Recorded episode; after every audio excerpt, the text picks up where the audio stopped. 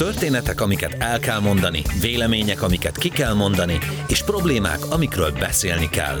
Sok ember előtt. Szólalj meg, beszédes podcastok Tatár Csillával.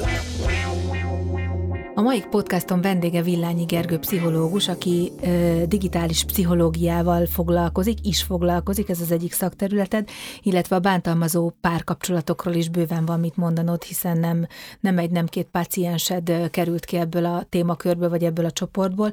Most ezen belül is a, a narcisztikusokról, a narcisztikus személyiségzavarról és a pszichopátiáról fogunk beszélgetni, és egy kicsit nekem olyan érzésem van a narcizmussal kapcsolatban, mint ami egy idő után a depresszióval kapcsolatban volt, hogy minden erről szól most, minden női magazin, minden pszichológiai cikk, és annak idején a depressziónál nagyon hamar minden szomorú ember depisnek lett elkönyvelve, most meg már olyan érzésem van, hogy minden magabiztos ember, és itt egyébként a férfiakról van szó leginkább, vagy, vagy kicsit is önelégült ember, az személyiségzavaros és narcisztikus, és próbáljuk a jelzőket rájuk aggatni. Te ezt szakértőként, szakemberként, aki beszélgetsz ezekkel az emberekkel, hogy látod? Csak a diagnosztika változott meg, és eddig is ennyi őrült volt közöttünk, vagy, vagy van valami probléma a társadalommal, is egyre több ilyen van. Jó napot kívánok, köszönöm szépen a meghívást. Én úgy látom, hogy, és itt most elég sok kérdés elhangzott, menjünk sorba, tehát egyfelől én úgy gondolom, hogy ennek a mértéke, ez régebben is megvolt, csak sokkal kevesebbet tudtunk róla, sokkal kevesebb volt az önismeret, sokkal kevesebb téma, vagy akár a média egy kis, sokkal kisebb része foglalkozott, ha egyáltalán ezekkel a területekkel, ezekkel a kérdésekkel, meg maga a társadalomnak a, hát egy olyan berögzülései voltak, ahol megvolt a férfinak, a nőnek a helye, elvárt viselkedés, és az tény és való, hogy akár már Freud korában is ugye a nőknek a legtöbb problémát az hisztériának definiálták, tehát hogy nem igazán figyeltek rá, nem igazán adtak ennek létjogosultságot. Én úgy gondolom, hogy mostanában a társadalomban létrejött egy olyan nyitottság, egy olyan figyelem, ami már sokkal kritikusabban figyeli akár a párkapcsolatban történő dolgokat, akár az, hogy kivel, hogyan bánnak, mit él át, és ebből nekem a legfontosabb és a leghangsúlyosabb az, hogy ez ahogyan bánnak velünk, mit élünk át bármilyen kapcsolatunkban, tehát ez lehet munkahelyi, családon belül egy, egy baráti kapcsolat, vagy akár ugye párkapcsolat. És nem vagyok arról meggyőződve, hogy több lett mondjuk a narcisztikus, vagy akár a bántalmazó kapcsolat, de nagyobb reflektorfényt kap, nagyobb figyelmet kap, és az emberek jogosan mondjuk fel vannak háborodva, vagy változást követelnek, vagy akár adott esetben retorziót, vagy következményt ennek az egésznek, mert ez szokott a legszomorúbb része lenni, hogy az egyik fél tönkreteszi a másikat, ez általában a férfi, és utána a másik meg majd oldja meg, ahogy akarja, tegye túl magát, ahogy akarja, és igazából nem lesz bántódása az agresszornak, vagy a bántalmazónak. Miért általában férfi? Ez, ez egész egyszerűen, egyszerűen statisztika, a, a, a személyiségzavarnál, tehát narcisztikus személyiségzavarnál a, ez ebben szenvedő kétharmada férfi, és nagyjából a, a populációnak az egy százalékát érinti. Ennek a tünetegyüttesnek van egy egészen konkrét, pontos leírása, amit a, ti a tankönyvekben így megkaptok készen, hogy na, de... hogy ez a narcisztikus, ez a pszichopata, ez a borderline, mert ha van, akkor léci, mondd már el, hogy akkor kik a narcisztikusok. A diagnosztikai szakkönyvekben ennek konkrét leírása van, most már egyébként nem narcisztikusnak hívják, vagy narcisztikus személyiségzavarnak, hanem antiszociálisnak, ami adott esetben egy kicsit félrevezető lett, mert azért antiszociális alatt a köznyelvben mindig azt érti, hogy, hogy mondjuk elvonul a társadalomtól, uh-huh. vagy így nem igazán visszavonulóbb, gátlásosabb valaki, hát itt pont az ellenkezőjéről beszélünk.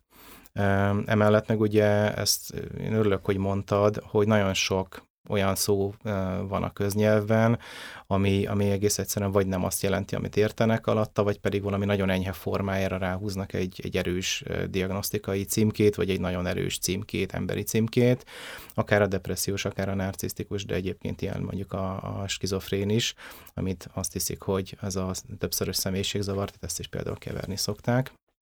Na de akkor kik a narcisztikusok? Azoknak milyen tünetei vagy, vagy jellemzői vannak? A narcisztikusnak egyfelől nagyon fontos, hogy van egyfajta grandiózus énje vagy szelfie, ami azt jelenti, hogy ugye, amit a köznyelv is átvesz, tehát, hogy mindig róla kell szóljon minden, ő legyen a figyelem középpontjában, ő maga magából vonatkoztat mindent, az ő reakciója, az ő érdekei, szükségletei az elsődlegesek, és például ez egy nagyon jó példa rá, hogyha az egyik oldal megadja neki a szükségleteit, akkor rendben van, akkor, akkor jó kapcsolatot ápolnak, ha pedig ez elmarad, akkor ugye ott, ott baj lesz, feszültség lesz, úgyhogy magával, a narcisztikussal el lehet mondani, hogy ki lehet jönni, de ugye ez az kell, hogy az ő igényei legyenek kiszolgálva. De akkor az ilyen típusú emberek miért teszik tönkre a, a velük együtt élőket, hogyha az a cél alapvetően, hogy, hogy körülöttük mindig minden jó legyen, akkor én, én józan paraszt észre azt gondolom, hogy akkor megtartom őt, a páromat abban a státuszában, uh-huh. hogy te vagy a legjobb, te vagy a legszuperebb, és akkor rajong körül, ugrálj körül, és akkor nekem is jó lesz. Ehhez képest ugye azt olvasom, meg hallom mindenhol, az, hogy az ilyen párkapcsolatban lévő, lévő nőknek nincs egy Kon- konkrét elvárás irányukba, hanem ugye egyik nap ez a jó, másik Igen. nap az a jó, leépítik az önbizalmukat, kritizálják őket, elidegenítik a társadalomtól, a, a, a családtól őket, tehát gyakorlatilag egy, egy emberi roncsot csinálnak belőlük, aki Igen. aztán nem tudja felemelni őket. Hát a narcisztikus ö, személyiség középpontjában egy, egy szégyennel és, és értéketlenség, elértéktelenedés érzés áll, tehát hogy ez a, ez a magja az egésznek. Ennek egyébként gyerekkori e, háttere van leggyakrabban, vagy hát szinte mindig, és ugye a narcisztikus nem ismer más felosztást, mint hogy domináns és alárendelt, és hogy ő a domináns. Tehát, hogyha mm. ő neki a másikat kellene e, elismerni, vagy e, azt mondani, hogy fú, de jól csinálod, de jó, örülök neked, én is szeretlek, én is adok neked, akkor ő alárendelt pozícióba kerülne, mert a másik lenne kiemelve. Tehát a narcisztikus ja, az, aki mm. jogosultságot érez magában, akár egy különleges bánásmódra, bizonyos szabályok áthágására, vagy akár arra, hogy, hogy neki ez a bánásmód ugye jár. És hogyha ez akár egy normális párkapcsolatban, ugye ez bizonyos szinten egyenlő, mind a ketten adunk, mind a ketten kapunk, meg tudjuk dicsérni a másikat, el tudjuk ismerni a hibáinkat, meg tudunk köszönni dolgokat, meg tudunk beszélni problémákat, de ez egy folyamatos alá-fölé rendeltségi viszonyt jelez, és azt jelzi, hogy hogy ez folyamatosan dinamikusan mozog, és, és ide-oda kapcsol jobbra-balra. Na most ezt egy ö, narcisztikus erre egész egyszerűen nem képes, nincsenek rá készségei, nincsenek rá fogaskerekei, dinamikái, húzalozottsága, semmije. Hm. Úgyhogy ez nem elvárható tőle. Nálam mindig, és ennél a személyiségzavarnál is az a kérdés, és ugyanez vonatkozik a borderline-osokra, vagy a pszichopatákra is, hogy felmerül, hogy, hogy ez, ez egy, nem tudom, velünk született agyi idegpálya konfliktus, vagy, vagy egy rossz nevelési stratégia, egy rossz anyafia, rossz apafia kapcsolat, hogy mitől válik valaki ilyenné? A narcisztikus ö, személyiségzavarban, vagy hát antiszociálisban szenvedő gyerekkorában ö, az a legnagyobb tragédia, hogy egy olyan családból jön, ami például elhiteti vele, hogy szereti, de valójában nem, tehát ebbe érzelmek nincsenek. Tehát kap figyelmet, de mondjuk teljesítményért. Kap figyelmet, de azért, hogyha ő mondjuk nem okoz gondot a szülőknek, ha őt ilyen kis trófának lehet használni, hogy megszerezte ezt az oklevelet, ötöst hozott, hogyha ő, ő bizonyos teljesítmény nyújt, és arra abból a szülők, tehát hogy ebben az egész szülő-gyerek kapcsolatban a szülő ki tudja venni azt, ami neki hasznos, vagy jó, vagy kellemes, vagy bármi. Erre ad visszacsatolást. Ezért a gyerek egyrészt ugye elkezd produkálni, meg elkezdi ezeket figyelni, de másrésztről neki semmilyen más visszajelzés nincs, mint az, hogy ha valamit jól csinál, vagy tökéletesen, tehát erre kell törekedni, ezt kell valahogyan összehoznia, akkor van figyelem, van idézőjelbe szeretet. Na most ez ugye meggátolja azt is, hogy az ő érzelmi élete fejlődjön, és az ő érzelmi, az ön saját érzelmeire való reflexió kialakuljon. Ezáltal, hogy ez nincs meg, másokra se tud. Tehát, hogy így nincs benne empátia, és így a másokhoz sem tud érzelmileg kapcsolódni, de a mások érzelmeit se igazán érti. Lehet csúnyán mondani, hogy igazából nem is érdekli, ugye, ennek következményeképpen. De közben meg, hogy be tudja fűzni. Igen. Abszolút, mert maga ez a bevonzás, ez a, ez a másiknak a, akár elcsábítása, vagy ez a, ez a, ez a karizma, ez benne van, hiszen ezt kellett használnia. Ez egyrészt mm-hmm. jöhet olyan forrásból is, hogy ugye ezt, ezt kialakította magában. Egyébként az is érdekes, hogy ez vagy a, ugye a szülő-gyerek kapcsolatnál megvan, de egyébként ezt egy fantázia tevékenység is lehet, tehát hogyha mm-hmm. semmilyen figyelem nincs, semmilyen visszajelzés, ő attól még lehet belül egyfajta fantázia tevékenységben megélni az ő nagyságát és az ő grandiozitását. Viszont ez ugyanúgy származtat egy olyan helyzetből, hogy ő belül ugye ezt a bánásmódot elvárja, kötelezőnek érzi, és ezáltal így is viselkedik, vagy akár olyan is lehet, hogy egy olyan családból származik, ami mondjuk a státuszának megfelelően hasonló bánásmódot kapott mindig is, tehát mondhatni ez természetes. Arra lennék még kíváncsi, hogy, hogy vajon ezek az emberek tudják-e, hogy betegek, és meg akarnak-e gyógyulni? Tehát, hogy ilyennel találkoztál már? Nagyon-nagyon ritka. Tehát ők akár terápiába, akár bármilyen önismereti helyre nem igazán jutnak el. Nagyon-nagyon ritkán, és ha esetleg mégis, az is egy nagyon-nagyon nehéz és hosszadalmas folyamat. Ők ennek az egésznek nincsenek a tudatában, vagy csak nagyon minimálisan. Azt azért meg kell érteni, hogy, hogy magának, most akkor nevezzük narcisztikus zavarnak, azért vannak ennek is különböző szintjei. Tehát nem az van, hogyha valaki mondjuk tényleg büszke a teljesítményére, vagy van benne egy, egy olyan érzet, hogy ő azért kiemelkedik az átlagból, ő azért bizonyos dolgokat jobban tud, vagy bizonyos dolgok jobban járnak neki, ez nem feltétlenül személyiségzavar, vagy esetleg annyira enyhe, hogy ez teljes mértékben kezelhetővé válik. Tehát nem lehet azt sem mondani, hogy például az összes sportoló, vagy az összes színész narcisztikus személyiségzavarba szenvedő szerencsétlen, aki tönkretesz mindenkit maga körül, de például köztük nagyobb arányban lehetne ilyet találni, hogyha ő olyan háttérrel jött, vagy annyira nem tudja, nincs önismerete, nem tudja ezt kezelni, akkor nagyon súlyos helyzetek is kialakulhatnak. Van olyan szintje is ennek, ami, amit mondjuk klinikumban találkozunk, vagy akár a bántalmazó kapcsolatokban, és van ennek egy még rosszabb szintje, az úgymond rossz indulatú narcisztikus. Ő tudatában van ennek az egésznek, vagy legalábbis a nagy részének, legalábbis, hogy ő hogyan hat, de ő élvezi. Tehát, hogy itt már azért fölmerül. fölmerül Ez már nem a pszichopata? Nagy... Hát, vannak átfedések és átcsapások, de a viselkedés maga az mindenképpen nagyon pusztító tud lenni. Pedig azt gondolnám, hogy amikor az embernek a sokadik párkapcsolata megy tönkre pont ugyanúgy, ugyanazon forgatókönyv szerint, akkor így némi, nem tudom, önismeretet gyakorol, és elmegy pszichológushoz, de akkor ez hülyeség, mert pont azok az emberek nem mennek el, akik ezt előidézik ezek szerint. De ezért gondoltam azt, nem hogy így betegségnek. Ebből... Tehát, hogy ők azt gondolják, Jönne. hogy a másik, ugye mivel ők jól csinálják, tehát az az alapvet, egyik alapvetés, hogy ő jól csinálja. Ő jól reagál, ő jól működik, ő jól látja a dolgokat, ő jogosan kér, vagy tar, tartja mm. oda a markát, vagy jogosan vár el bizonyos dolgokat. Tehát az, hogy a másik nem tudja megadni, vagy ebből konfliktus van, vagy a másik gonosz dolgokat csinál, vagy áskálódik, vagy éppen nem törődik velük, hát az, az a másiknak a hibája.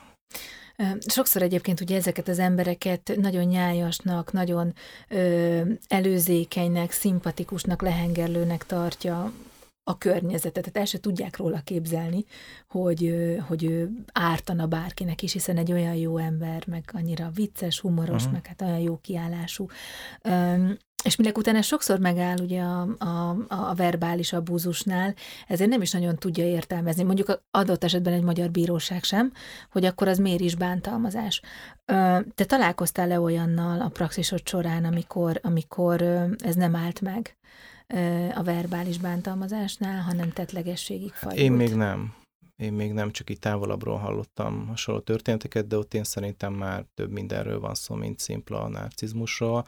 Én el tudom képzelni, hogy ez nem áll meg, mert az a feszültség, vagy az a kontroll elvesztése, vagy akár, hogy a másik mondjuk így, hogy képzeli, hogy őt mondjuk ott hagyja, vagy hogy képzeli, hogy valami olyat tesz, ami, ami neki kellemetlen vagy, vagy gondot okoz. Ez előhozhat olyan feszültséget, és ha mellette van még egy impulzuskontroll probléma, vagy még egyebek, az nagyon gyorsan tettlegességig is fajulhat, amit ugye megint nem fog megérteni, hiszen megmagyarázza, hogy ez miért történt, miért volt jogos, miért kellett a másikkal így bánni, tehát hogy ez azért benne van. Tehát ez egy örök életük végéig tartó játszma. Ezek az emberek akkor sosem lesznek boldogok, ugye? Hát nem nagyon. Mm. Ö, nagyon ritkán találnak olyat, Uh, ahhoz, ahhoz nagyon olyan valakivel kell találkozniuk, aki teljes mértékben alárendeli magát, és ugye az a, az a másik fél is olyan környezetből jön, hogy ez neki valamilyen szinten vagy természetes, vagy az az ő belső működésének, vagy igényének egy része, de ott se feltétlenül, mert, mert a, az, hogy a, a narcisztikusnak mindig dominánsnak kell lennie, mindig fölül kell lennie, kiemelkedetnek lennie, ez azt is jelenti, hogy a másikat azért elég gyakran kell kritizálni. Tehát, hogy még ha találna is olyat, aki mondjuk ezt a, ezt a grandiozitását kiszolgálja, és dicséri, és, és imádja, akkor is ő közben elpusztítja azt a másikat, és egész egyszerűen atomjaira szeli az önértékelését. Tehát én nem mondanám, hogy ez még ilyen szempontból is akár szerencsés találkozás lenne. Ha egy ilyen párkapcsolatból gyermek születik, akkor a gyerekre ez milyen hatással van? Tehát ez, most egy kicsit, hogyha le akarnám rajzolni, akkor van, van ugye a a narcisztikus személyiségzavaros, mondjuk akkor az legyen férfi, uh-huh. a nő, aki az áldozat, így állnak egymás mellett, és akkor alájuk bekerül egy kisgyermek, aki ki van szolgáltatva ennek a dinamikának, ennek a játszmának, vele hogy viselkedik. Tehát vele szemben is megtartja ezt a fajta építelek, amíg olyan vagy, amilyen én vagyok, vagy, vagy ez rájuk nem vonatkozik, mert ez mindig egy ilyen férfi-női játszma. Minden körülötte levőre vonatkozik bizonyos mértékben, kihat. De a gyerek is például ugye ö, megmutathatja, hogy ő milyen nagyszerű ember. Tehát, hogy mondjuk ugyanúgy nyerhet a gyerek versenyeket, vagy ö, lehet olyan fejlett, vagy előre haladott bizonyos mm. dolgok megoldása, tehát már korán mondjuk tud olvasni, vagy beszélni, vagy járni, azt természetesen a szülőről mond egy fantasztikus dolgot, hiszen ilyen mm. gyönyörű gyereket és csodálatosan tehetséges gyereket hozott össze. Mm-hmm. Ezeknek a szülőknek a gyermekeiből is ugyanígy narcisztikus személyiségzavaros ember lesz? Nem feltétlenül, mert ott ugye, ha az édesanyja másképp reagál erre az egészre, vagy tudja ezt valamilyen szinten kompenzálni, adott esetben megszakad ugye ez a párkapcsolatházasság, akkor azért ez így nem teljesen lesz igaz.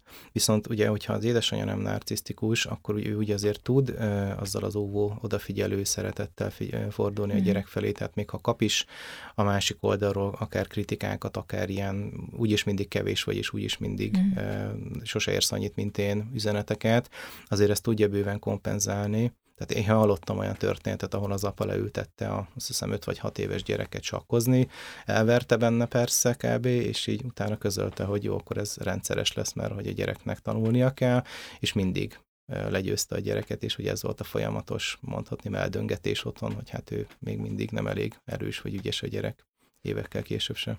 De ez mondjuk szánalmas, hát, szóval, ez hogy az. ez... Egyszerűen hihetetlen azt nem tudom elképzelni, hogy egy felnőtt ember, aki így ezzel henceg, az, az amikor kimondja ezt hangosan, nem érzi, hogy te, te szent Isten. Ő úgy gondolta, hogy az életre neveli a gyereket, meg hogy a gyerek majd fejlődik, mert hogy az erős, ugye Aha. az erős ellenféllel lehet jól fejlődni. Uh-huh. A, az elején, amikor bemutattalak, ugye elmondtam, hogy a bár, bántalmazó párkapcsolatoknak én a szakértőjének neveztelek, te mondtad, uh-huh. hogy ezért óvatosan bánjanak a szavakkal, de ez az én gondolatom volt, úgyhogy maradhat, illetve hogy a digitális pszichológia másik szakterületed. Ez egy ilyen nagyon új ága lehet a pszichológiának nyilvánvalóan, Igen. hiszen hát ugye egy pár évvel ezelőttig nem is nagyon beszéltünk erről, hogy, hogy mit, mit is jelent ez, amikor valakit úgy abuzálnak, hogy gyakorlatilag az életükben még soha térben és időben egy helyen Igen. nem voltak. Csak hogy egy kicsit a témánknál is maradjunk, de erről is beszéljünk. Ez a fajta személyiségzavar alkalmas arra is, hogy akár így teret és időt átívelően tudjon bárkit. Tökéletesen. Sajnos azt kell, hogy mondjam, mert, mert ugye ugyanez a, ugyanúgy be tudja vonzani a másikat, ugyanúgy a tenyerén tudja hordozni, elhitetni a másikkal, hogy ő milyen csodálatos, és utána, utána ugye jönnek az ő elvárásai, az ő igényei, amit soha nem lehet eltalálni, mert hogyha az egy egyiket kapja meg, akkor, akkor rendben van, ha a másikat, akkor már hiányt jelez. Tehát, hogy itt, itt elindul ez a játszma, hogyha a nő mondjuk elmegy bevásárolni, akkor ezt mondhatja azt, hogy persze azért, mert hogy biztos van valaki, akivel találkozol, ha pedig nem megy el, akkor persze nem, nem foglalkozol velem, nem gondoskodsz arról, hogy legyenek itthon dolgok. Tehát, hogy ez a, ez a nem lehet nyerni nagyjából helyzet. A digitális pszichológia az, az, az tulajdonképpen mivel foglalkozik, mi, mire fókuszál arra, tehát itt gondoljak itt arra, amikor tényleg mondjuk gyerekeket pécéznek ki, és módszeresen ö, bántanak, nem tudom, zárt csoportokon keresztül, amik uh-huh. utána ki, kijutnak a külvilágba, megszégyenítve, ö, zokogva hazamegy a gyerek, és összeomlik a tomjaira, vagy, vagy, vagy ez, ez arra is vonatkozik, amit te is mondtál, hogy üzenetekkel bombázlak, uh-huh. ö, folyamatosan hívlak Viberen, tehát hogy mi, mi tartozik ezen témakör alá? Hát amit mondtál, az online bántalmazáson belül. Igen, de egyik... mi a különbség a digitális pszichológia és online bántalmazás? Tehát, hogy miért a digitális semmi? Pszichológia egyik része az online bántalmazás, uh-huh, és a digitális pszichológia az online viselkedés, hogy hogyan viselkedünk online, hogyan hat ránk az online közeg, hogyan kommunikálunk uh-huh. ott, hogyan változnak meg adott esetben a szokásaink, különböző generációk hogyan viselkednek ott, mit vesznek át az offline világból, mi az, ami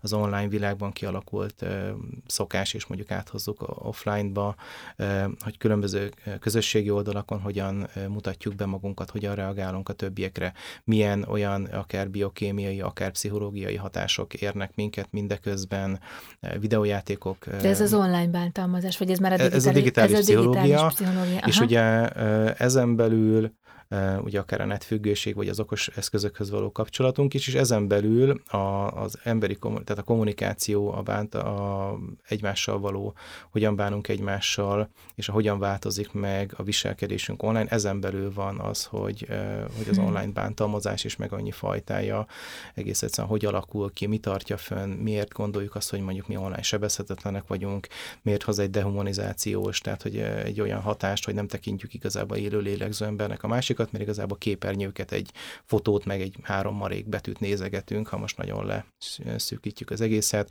hogy például a kommunikáció, hogyha nem valós életbe zajlik, mint ahogy mondjuk köztünk is, akkor az hogyan borul fel, hogy mondjuk egy nap múlva, két nap múlva, egy óra múlva, tíz perc múlva reagál valaki, vagy egy év múlva, mert ott van még az a feltöltött tartalom, tehát ez mind-mind hatás. Én azt gondolnám, hogy az empátia teljes hiánya, amikor valaki így viselkedik online valakivel, akkor az tuti, hogy a való életben is ilyen, hiszen nem. hát... Nagyon érdekes, hogy online például az érzelmi fékeink sokkal gyengébbek, tehát sokkal hamarabbak leszünk dühösek, sokkal hamarabbak leszünk kegyetlenek vagy gonoszak. Igen, nézzük meg igen. a komment szekciót, ugye ezt szokták mondani, hogy inkább ne. De én azt gondolom, hogy a komment szekció az pont, pont az, akik egyébként a való életben nem is feltétlenül. Ilyen. Ez a tragikus benne, Bungok. Hogy nem feltétlenül, mert élőben sokkal erősebben hatnak ránk azok a akár társadalmi, akár szociális, akár norma fékek, amik azt mondják, hogy jó-jó, dühös vagy, de valahogy azért fog vissza. Nem kezdünk el üvöltözni a buszon, ha hallunk egy beszélgetést, nem megyünk oda, hogy neked nincs igazad, és egyébként is hova menjél, meg mit csináljál. Tehát ilyen azért nagyon ritka. Uh-huh. Hú, annyira szeretnék, sokszor így elképzeltem régebben, amikor, amikor ennek még így sokkal inkább volt divatja, így nagyon oda trollkodni egy ismert ember képe alá, vagy interjú alá, alá egy-két ilyen igazán bántó megjegyzés, hogy bárcsak egyszer az életben összefutnék, vagy annyira lemeccselném uh-huh. vele ezt, de... Csináltak egy ilyet Németországban, egy tévéműsorban. Összehozták a trollokat össze, az Összehozták a, a kommentelőt, összehozták a... Az áldozatával. Az, hát igen. Na és mi lett a kísérletnek a végeredménye? A kilencven, kilencvenöt százalékuk meg se tudott nyikkanni, vagy elkezdte kimagyarázni, hogy az nem úgy volt, nem azért, nem azt értette az alatt. Kontextusból kivarag. Uh-huh. Érdekes, hogy oda ment egyáltalán. Hát igen. Meg jó, persze ez tévébe volt, tehát annak is volt egy ilyen nagyon erős hatása, de, de nem, tehát ez utcán nem valószínű, hogy el tudnám mondani. És az a nagyon tragikus, vagy fura benne, és ezen döbbentek meg egyébként az emberek, vagy a kutatók is, hogy odaírja ezt a mondatot, tehát akár halálos fenyegetést, vagy ilyen jó lenne, hogyha meghalna, és utána látszik egy ilyen joviális, nem tudom, nagymama, vagy egy ilyen kedves család szerető valaki, a gyerekek koszorújában, egy aranyos családi ebédnél, milyen fotókkal van mondjuk tele a közösségi média oldala. De ez tehát, tényleg hogy... így van, Gergő, ez így. De ez hihetetlen számomra, hogy ott vajon mi, mi történhet a fejekben, vagy, vagy a, még a billentyűig eljut az ujja, mert hogy egyszerűen tényleg, én sokszor csináltam ezt, hogy rámentem, mindenki persze meg, tehát amikor olyan nagyon durva dolgokat írna valaki, megnézem, hát uh-huh. annyira kíváncsi, ki az Isten az, aki ilyet lebír írni egyáltalán, és sokszor van ez, amikor egy ilyen, vagy jön egy perverz üzenet, és akkor rámegyek, és látom, hogy egy cuki nagypapa az unika, unokáival, és egyszerűen nem, nem tudom összetenni ezt a, ezt a két képet, hogy Ho, Igen, hogy, ezek az online hatások. Tehát, hogy, hogy megvált, meg tudunk változni annyira, vagy tudnak, tehát ha nem vagyunk elég tudatosak, és nem figyelünk oda eléggé, nem vagyunk ezeknek a hatásoknak a tudatában, akkor ezek, ezek hatnak attól még. Ez kicsit olyan, mintha egy másik világ átdobnának minket, ahol kis túlzással mások a szabályok, mások a, a törvények, amik egyszerűen egész egyszerűen uralkodnak rajtunk, és ha ennek nem vagyunk tudatában, akkor, akkor egész egyszerűen jön az impulzus, mi azt hiszük, hogy ja, hát én így most a Miki Egér fotó mögül elküldöm a csúnya gonosz kommentet, soha senki nem fog engem ezért elkapni, soha semmilyen módon nem vagyok felelősségre vállalható. Ugye az érzelmi fékekről már beszéltem, azok, azok sehol nincsenek, vagy nagyon minimálisak, tehát én mondjuk dühös vagyok, vagy irigy vagyok, vagy egész egyszerűen egyébként ez is valahol tragikus, unatkozom, igen. És utána meg nem fogom föl, hogy én ezt egy élő lélegző édesanyának, nagymamának, gyereknek, bárkinek küldtem, hanem ja, hát ott van egy név, egy, egy nicknév, egy profil, egy avatár, egy valami, és akkor én annak küldtem. Most picit elkalandoztunk az eredeti témánktól, de ezt mindenképpen szerettem volna erre egy, egy pár, pár, pár percet rá, rászánni, mert egyrészt ez egy nagyon jelenlévő dolog, másrészt, ha már ugye veled kapcsolatban ez megkerülhetetlen, akkor muszáj voltunk róla beszélni. Viszont így a, a lezárásaképpen a beszélgetésünknek és visszatérve a narcisztikusokra, szerinted az, hogy ennyit beszélünk róla, az, hogy a diagnosztika már ilyen fejlett, ez egyfajta ilyen védőoltásként is működhet? Tehát, hogy egyre, egyre kevesebben fognak vajon beleesni ö, ilyen párkapcsolatba, egyre kevésbé fogják tolerálni, tűrni, vagy hamarabb felismerik, vagy tök mindegy, mert Mert egy sérült ember az úgyis bevonza. Hát igen, tehát ez az érmének a két oldal, hogy egyfelől sokkal hamarabb és több információhoz, vagy megerősítéshez juthatunk hozzá, mert könyvek jelennek meg, a nemrégiben is megjelent egy nagyon jó könyv a témában. Sokkal többet beszélnek róla, sokkal több figyelem van ezen a témán, de ettől függetlenül még mindig létezik olyan, hogy egy bizonyos sérülés vonzza ezeket a típusokat sajnos. Másfelől meg ott van az, hogy amíg meg nem oldja ezt a belső elakadását, megakadását, tehát ezt ismétlési kényszernek hívják, addig egész egyszerűen arról van szó, hogy keresni fogja a lehetőséget, hogy itt majd ő, ő megmenti a másik embert, vagy ő majd, ő vele majd rendes lesz, ő majd megkapja azt a szeretetet, figyelmet egy ilyen karaktertől, ami nem fog megvalósulni, vagy folyamatosan ilyen helyzetekbe keveri magát, vagy benne marad, és reménykedik, reménykedik, közben pedig folyamatosan kínozzák, és, és, és újabb traumákat szenved el. Tehát, hogy két oldalú az érme. Én azt látom, hogy aki enyhébb módon kerülne ilyesmi bele, vagy, vagy kevésbé rezonál a sérülés ilyesmire, de belefutott, az nagyon sokat tud profitálni abból, hogy sokkal több figyelem és sokkal több szó van erről. Akinek viszont ez egy mélyebben gyökerező dolog, annak, annak ugyanolyan nehéz marad, vagy ugyanolyan majdnem lehetetlen, és ez, ezen sajnos a, a tudatosság, vagy akár a, ennek a terjedése sem tud sokat változtatni. Nagyon szépen köszönöm, hogy eljöttél hozzám. Köszönöm szépen a meghívást.